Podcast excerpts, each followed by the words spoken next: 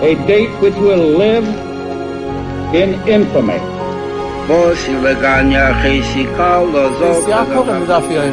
Both of those projects, initiatives, got off the ground because of the Ger Rebbe.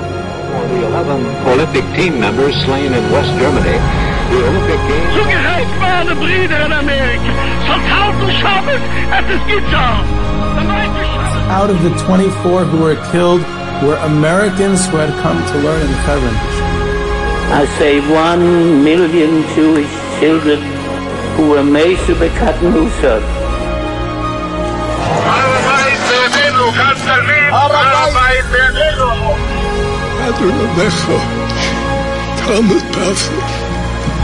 Whoever heard such beautiful words, It is never too little. It is never too late. And it is never enough. Jewish History Soundbites, bringing alive the world of our glorious past. Here is our host, live from Jerusalem, Jewish historian and tour guide, Yehuda Geberer. Welcome, everyone, to Jewish History Soundbites. This is Yehuda Geber with another episode of Jewish History Soundbites, and this is the second uh, installment in our ongoing series about called entitled "Sisters of the Revolution" about um, changes and challenges facing Jewish women in modern times and the history of traditional Jewish education for women and it is sponsored in memory of Yehuda Yosef ben David. And of course, I'll take this opportunity to mention that you can be in touch with me about future, future sponsorships in this series or in any other episode. And of course, uh, for lectures, virtual tours, and online lectures, and live, of course, uh, when the opportunity arises, and the like. Um, before I get into the topic, I just want to mention feedback, not not not particularly about this uh, subject, but someone just sent me last night and just seemed interesting to share. Um, someone sent me a, um, a video, a short little clip of Rav Nota Greenblatt, may he live and be well, um, talking about his Rebbe, Reb Moshe Feinstein, um, and him that in the 19, early 1940s, several years after Reb Moshe had arrived in the United States from Russia, he had considered uh, taking a position as a Rosh Yeshiva in the Lubavitch Yeshiva, in that uh, the Rayatz, the previous Rebbe, had established um, in the, his rebuilding the Lubavitch community in Brooklyn. And you know the the the, the interesting thing is is that Rav Moshe was acquainted with Lubavitch as a rabbi in Russia. If you were a rabbi in Russia, then you knew Lubavitch, especially if you were under the communists and pretty much in the 1920s and 30s. That was that was who, who there was. So he definitely uh, had an affiliation, not not a personal uh, uh, religious affiliation, a connection, a, a uh, an acquaintance with Lubavitch from his days in Russia, and presumably it was also you know, financial considerations. He had a family and they were living in New York and MTJ was not the wealthiest institution at the time and presumably Lubavitch was offering him a much better salary than MTJ was in the 1940s. So just a, a fascinating uh, what if of history had Rav Moshe Feinstein become the leading Rosh Yeshiva in Lubavitch. Interesting story. So I guess I'll post it on Twitter and on Jewish History so, Soundbites social media on WhatsApp, so you can check out that story as well. I want to get to the part two of our installment here, Sisters of the Revolution. We're going to discuss uh, Jewish education for women over modern uh, Jewish history. I mentioned in part one, um, just at the outset, I mentioned a few of the sources I use. There's obviously many more sources, and if there's a particular one that you're curious about, you can contact me but I happen to mention that one of the fantastic sources is a, a book written recently by Dr. Naomi Seidman about the Sarah Schenirer and the Beis Yaakov movement, which we're going to discuss uh, in depth uh, further on in this series. And I thought I made it clear that I made use of her book as a source. Seemed from the feedback that I got that it wasn't so clear, and I was not trying to hide the fact that I was using it as a source. So here I am saying it again and just to clear that up. Um, Last time we discussed the challenges facing the Jewish people in general in the modern era, um, and the changing times, and Jewish women in particular, with the advent of all these, you know, uh, changes that we discussed in the previous episode.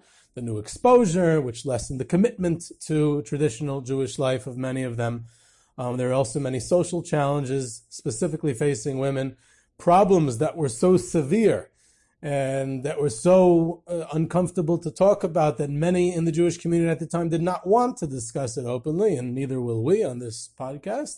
Suffice it to say that Jewish women, in many ways, we're facing a crisis at many levels at the turn of the century, and therefore, in this coming installment, we'll discuss some of the pioneering solutions in the realm of education that were supposed to solve many of the issues facing Jewish women at that time. So there's the, the overall context is the idea that there was no formal uh, education for girls in the Jewish world, in the traditional Jewish world until the modern era. And there's this myth uh, that that, um, I guess many of us grew up with that that the reason it was so is that the children, that the Jewish girls were educated at home. They were educated by their parents. I, it's it's a myth as far as the use of the word educated is. It's if they, if you want to say they absorbed some sort of atmosphere of Jewish life or culture of Jewish life uh, from their home, from their parents, that's probably correct. That's not a myth. If it would say educated, it was not not not not educated by any uh, by any definition of the word.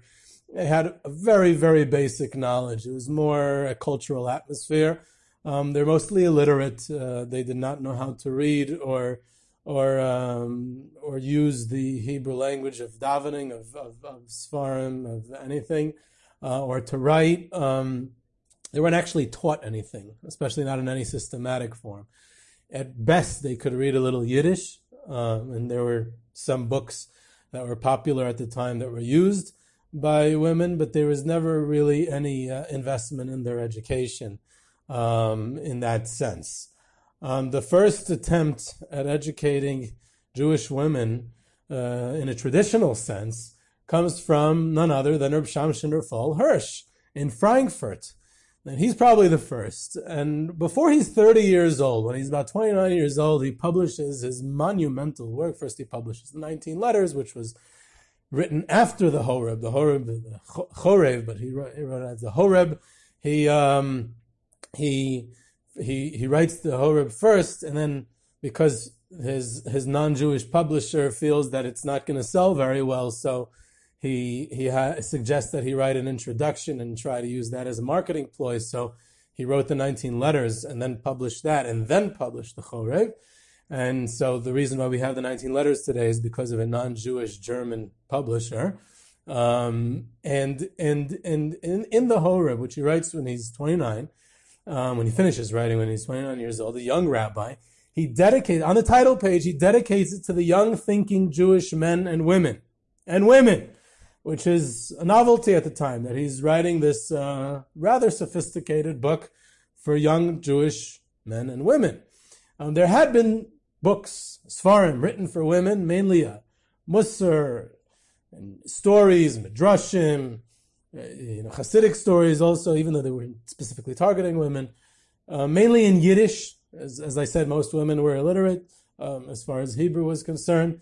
In fact, uh, Shmuel Abba wrote, I, I, think I mentioned this uh, at least one other time in another episode, when he was writing about the Hasidic movement, he felt that uh, that the Hasidic movement, in his in his rather skewed view of things, he he uh, he felt the Hasidic movement opened new opportunity for the Jewish woman, and he listed a whole bunch of reasons for it. And one of them was that there was literature written for women. That wasn't exactly written for them, but there was the certain access that they had.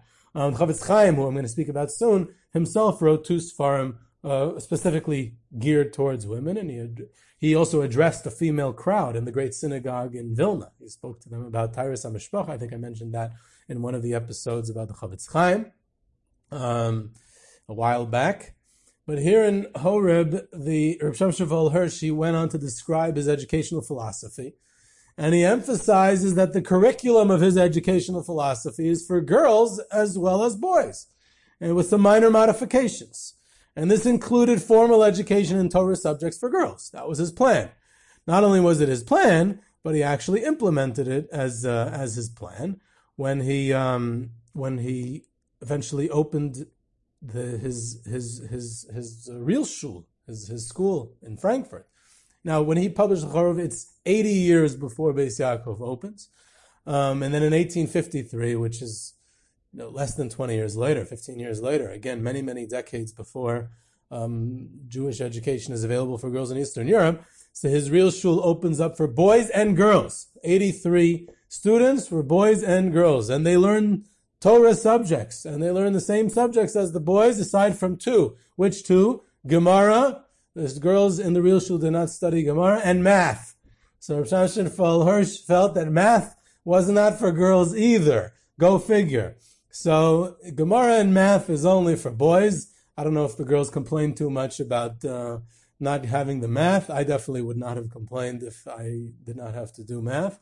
And he explained that we need to connect them to their spiritual sources. Again, it was a seemingly a justification due to modern times, but though he does seem to make it sound that it was a preferred method, even not as a result of the modern era, which is a debate in general about the philosophy of Rav Shimshon which I'm not going to get into uh, right now. Um, he wrote in a letter that the goal is to have to have them, the girls, our daughters, he calls them, prefer on their own, and I quote, who should they prefer on their own? I'm quoting Yeshaya, Hanavi, and Amos. Prefer them to Goethe and Shakespeare. If you wish to provide for your future, do not forget your daughters. End quote. So he wants the idea, the goal is that they should prefer Yeshaya and Amos to, those are Nevi'im, by the way, for any of the male uh, listeners, and they, and they, um, and to prefer, to, to Goethe and Shakespeare.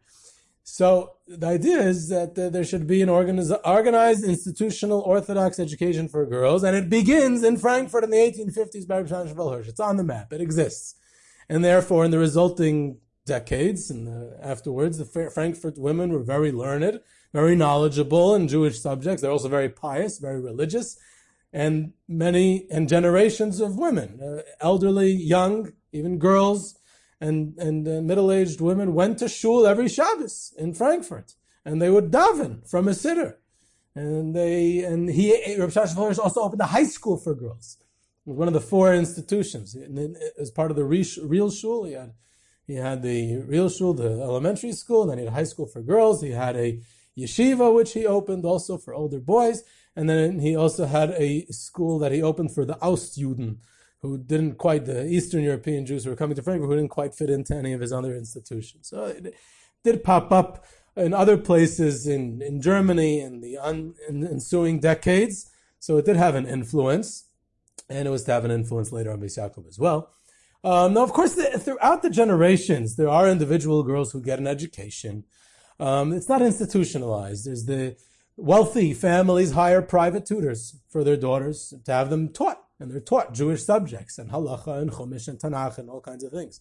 Sometimes, if there's super intelligent uh, girls or daughters of rabbis, uh, daughters of, of, of, of, Talmudical scholars, Talmudic scholars, they, they also ended up being learned, scholarly, or knowledgeable uh, girls daughters, and some of them became legendary, uh, and some of them became famous Rebbitzins afterwards. The Rebbitzin of Netziv is one famous example. Um, but their story, all these stories throughout history, their story of getting an education and becoming knowledgeable in Jewish subjects and Torah subjects was obviously the exception, which proved the rule that overall there was no institutionalized framework or infrastructure that provided that education for the overall female Jewish population in the traditional Jewish community.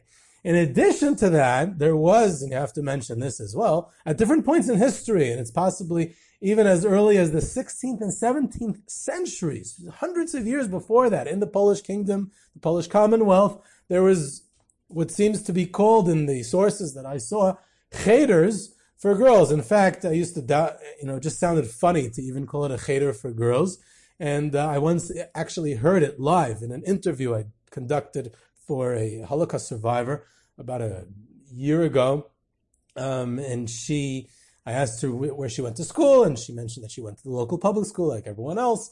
but she also attended, I think it was either in the summers or in the afternoons or both. I don't remember exactly the details. She attended a cheder for girls in her shtetl in Galicia. So, so it existed down to modern times. And in, in these cheder for girls, there was some sort of framework. It was some, they studied some subjects, some Torah subjects. The concept existed for a while. It was not institutionalized. It was not that common. It was not that widespread. Not not not very many uh, uh, girls, uh, Jewish girls, attended these, but it existed. The idea exists. Now, of course, there's also a halachic uh, status and a dispute about that halachic status, which of course I'm not going to get into. And you can ask people knowledgeable in Torah subjects, which I'm not, and people who know halacha, which I'm not. And there's a whole dispute about whether there's a it's permissible. It just comes into the historical context because that was one of the reasons that it wasn't didn't exist until that point. And that also plays a role in history in modern times because of the Chafetz Chaim. The Chafetz Chaim, in, who wrote tons and loads of Svarim, and perhaps we can uh, discuss his many writings at another opportunity, but one of them was a sefer called Likutei Halachas. And in the Likutei Halachas on, on the Masechta of Sotah, which was published in 1911. Again, 1911 is about six years before any Beis Yaakov opened, before there's any formal Jewish education. And in there, he he gives what's now become to be known as his famous heter, his permi- his permits uh, uh, teaching Torah to girls. Why?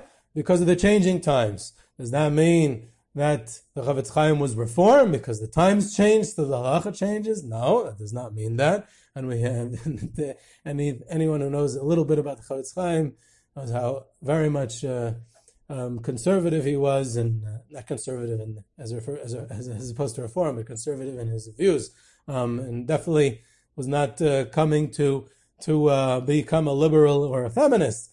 The idea was that that uh, first of all, let's give the context. It's written as a footnote. It's not. He didn't put it out as a public proclamation. He didn't give it as a speech. It was a footnote in a Sefer Halacha on a Masechta in Shas, um, in a you know a scholarly work, um, and really it was it was more about it was more about the state of Torah and Torah study and Yiddishkeit and traditional Jewish life during the changing times than it was about women. Um, in, in, fact, in, in, in a different Sefer, he he even blamed the women for part of being part of the problems of the modern times. He blamed them for pursuing a luxurious lifestyle, and because of that, their husbands had to work harder and make more money because they wanted all kinds of luxuries. Is what he writes, and he also even blames women for the terrible sin of the immigration to the United States. The Chafetz Chaim lived through the Great Immigration. He wrote books about the Great Immigration, and uh, he decried the Great Immigration. He felt that it was a weakening traditional Jewish life, which it was and he and he he said part of it, he lists a whole bunch of reasons. One of them is is the women. So they want more money. They heard that in America the streets are paved with gold. Their husbands can make money. They send them to America so that they'll send back money to them and eventually bring them to America also. So he he was also anti women voting, both in Poland and in Israel and in other places, and he signed uh, proclamations with along with many other rabbis uh, against uh, women voting or being elected to any public position. So, in theory, uh, the, he's going ahead and, and and and reflecting on what's happening. Uh, what's happening? Uh, it's a big insight into history, in fact, to read that footnote of his, because he's describing what goes on in the world around him, and he says it used to be that they absorbed the Yiddishkeit and the Torah lifestyle from their parents' home. But today there's a lot of outside influences, and very often he speaks. He he he uh, he uh, he describes how very often Jewish girls today do not l- reside in their parents' home altogether, and there's this distance, uh, both culturally and physically, from their parents' home and lifestyle, and therefore we're faced with a big problem.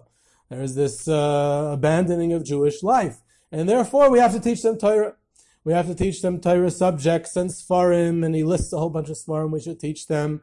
And in theory, it's a it's a heter. He's writing it as uh, as a, it, there's no more of this, uh, you know, isser. This it's not really forbidden anymore. He even says that some of their study of Torah for women should now be considered a great mitzvah. Presumably, other learning is of other Svarim that he doesn't mention is either not a mitzvah and it's just permitted, or maybe it's still on the other uh, uh, uh, prohibition, the previous prohibition. I don't know. And, and I'm sure there are plenty of people out there who have strong opinions about this. So I'm not going to state any. So, but that's what he says. So he says that, uh, that, that therefore this prohibition no longer exists, at least in a limited context. Now, in that context, it's worth mentioning the changing role of women in, in, in what's happening at that time, not in the Hasidic world in general, but in the specific court of, of, uh, of Chabad, Lubavitch and for similar reasons, utilizing them, the women, as a force of tradition against the sweeping changes of modernity. It starts a little bit by the Rashab, the fifth Rebbe, but much more by the Rayatz, the previous Rebbe, and then, and then, of course, even more so by the last Rebbe. And this was not really about formal education. That wasn't the subject, although that came up much later.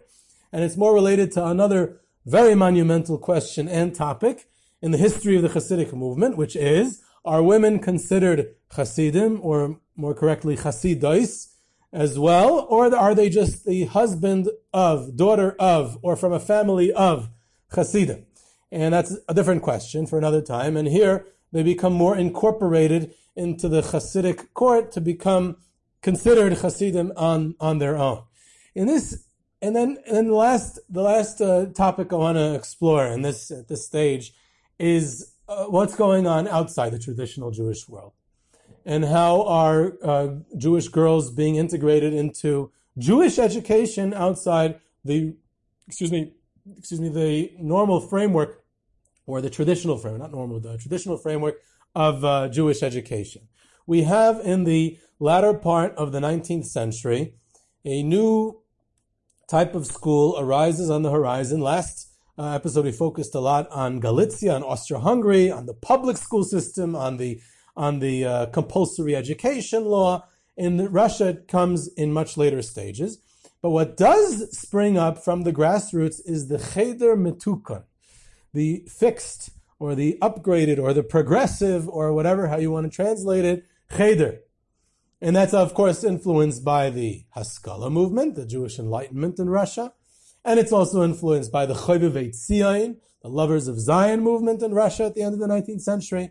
And this uh, these, it's to improve the existing infrastructure of the cheder, which was very uh, in need of improvement. And pretty much everyone agreed that it was in need of improvement. The question is in which direction to improve it.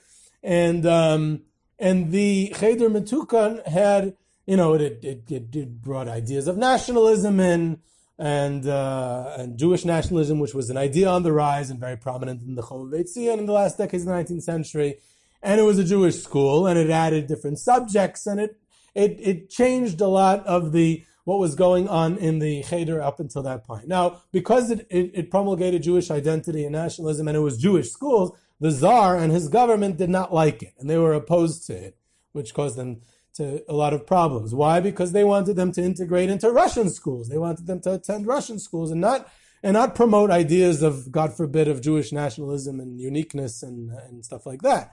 So the other ones who opposed them were the conservative elements within the traditional Jewish community. They wanted them, they did not like the new cheders. And they saw it as a tool of the Haskalah of the Enlightenment and of bringing secular studies and all kinds of other terrible changes into the cheder system, into the traditional Jewish educational system. In fact, the old Ashkenazic pronunciation was still used then. The cheder metukan did not use modern Hebrew. And they, in fact, most, most of the Cheder Metukan still used Yiddish. The Hebrew schools only came a generation later. But even, even any Hebrew that they did use, it was still used with the old Ashkenazic pronunciation. So it was called the Cheder Mesukan. So the opponents within the Jewish community said, ah, it's a Cheder Mesukan. It's not with a suf, it's a samach. It's a dangerous cheder, and therefore you should never send your kids and your children to this type of cheder. Among the many other changes they did in these schools, which is really a topic for another time, but one of them was that many of them had girls' programs, either co-ed, which was the real cheder metukans, or even separate, but they offered education for girls. So that means there's Jewish girls' education, not just last time we discussed the public schools, and here we're still in the end of the 19th century in Russia, in the Pale of settlement, in where it's the most traditional Jewish life, And to put things in perspective by how widespread this was, by 1903, that's the turn of the century, there's close to a thousand Cheder Metukans in Russia. Not all of them had girls' programs, but many of them did. Now, if we go further, this is also during the time of the Great Immigration. The immigrants to the United States obviously sent their daughters to public school, their girls to public school. In part one, we discussed how most girls and boys in Austria-Hungary and Galicia and Hungary and those places went to public school as well. A generation later, the Cheder Metukan back in Russia, and that by now it's also, it's a generation later, it's after the World War One, so it's already Poland, it's the interwar period. There's the Jewish school systems, the Tarbut of the Zionists, Zionists, there's the Tzisha of the Yiddishists, which was mainly the Bund, but also Poalei Tzion small, the leftist uh, Poalei Tzion, and the Folks Party, the, the Yiddishist movements had the Tzisha uh, uh, school system, which also had thousands of students. Now those two, the Tarbut and the Bund, the Yiddish schools, they were co-ed. So the girls went to school also, and that was mostly in the interwar period. So the, the, the girls are getting an education. They're getting a form of a Jewish education. It's completely secular. Um, the Yiddish schools were, were even anti-religious. The Tarbut schools, it's debatable. Um, also a topic for another time, but they're definitely irreligious. They're definitely secular. They were giving a different type of Jewish education, but it wasn't public school. So it was all these different options for girls already to attend schools. There was exclusively Jewish uh, girls' schools. There was the one of the more famous ones was the Yehudia school in Warsaw. It was for upper upper class uh, families. It was rich, wealthy families sent their girls. There was Zionists, and it was an only girls' high school in Warsaw. This was like one of the, you know, one of the most elite uh, schools of high quality education. In fact, the one who taught Jewish history at the Yehudia school in the interwar period was none other than Dr. Emanuel Ringelblum, um, uh, of the uh, later famous of the Warsaw Ghetto and the and the Oneg Shabbos archive. So that you know that was one of his only steady sources of income. And it's hard to imagine the Yiddishist Poalei Zion you know, almost borderline Marxist uh, Ringelblum teaching at a school that's such an exclusive, rich, uh, uh, uh, for rich girls and Zionists. But that's how it works. That's that's when you need a parnasa. That's what you do. Either way, so so there's there's also I mentioned in part one Catholic schools that are also only for girls, which sometimes Hasidic families would prefer to send their girls to because at least they would be separate, only with girls. So at this point, we freeze the moment uh, in the early 1900s, we're talking about that in in in in the in the non-Jewish world, public school education is common, and most Jews are sending their girls and very often their boys too to public school. So girls are getting already a formal, institutionalized education. Within the Jewish world, we have all kinds of Jewish streams of education, the Cheder Metukan, and later on the Tarbut and the Bund and the Yiddishists and even exclusively Jewish, uh, exclusively girls' schools where the girls are getting a formal institutionalized education. We have a situation where because of all the changes, because of everything going on, there are rabbis like the Chofetz Chaim who say that it, not only is it not forbidden any longer to teach Torah to girls, but it may be even a great mitzvah.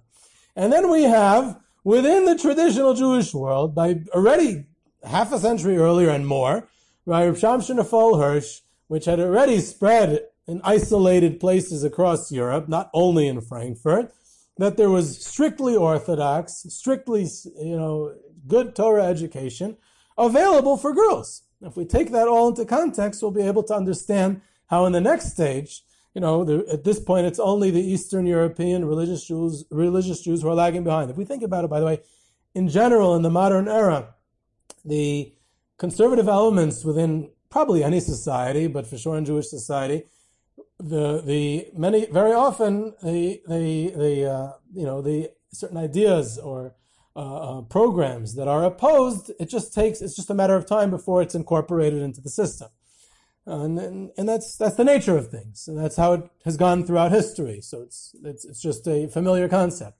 So it's the same thing with this. It's just a matter of time. It's it's not a revolution that that's completely uh, out of the blue. It's just a matter of time because it's happening all around, and that will lead us, of course, uh, um, into the next stage. Um, but I just would, would like to end off with one last point: is that during World War One, the old time cheder system for boys and Jewish education for boys collapses. The entire Jewish educational infrastructure collapses as a result of World War One, as of the mayhem, as of the destruction, and of the re borders, the, the new republics that rise up, and the compromises to modernity are necessary after World War One just because it's a new reality. And that's as far as boys' education is concerned. And there's all of a sudden secular studies in boys' chadarim in world uh, in the post World War One world in Poland and in Hasidic communities and all types of places with the backing of people like the Ger Rebbe. And uh, so the modifications in boys' chinuch, which led to open the door also for similar things to happen to girls' education as well. So the stage is, is pretty much set. So that's uh, part two of Sisters in the Revo- of the Revolution. And we'll continue, of course, with the next part uh, in two weeks. So this is Yehuda Geller with Jewish History Soundbites. You can reach me at yehuda at yehudageller.com for questions, comments, sources, sponsorships, and lectures and tours. You can subscribe to Jewish History Soundbites on Podbean or your favorite podcast platform. Follow us on Twitter at JSoundbites, and I hope you enjoyed.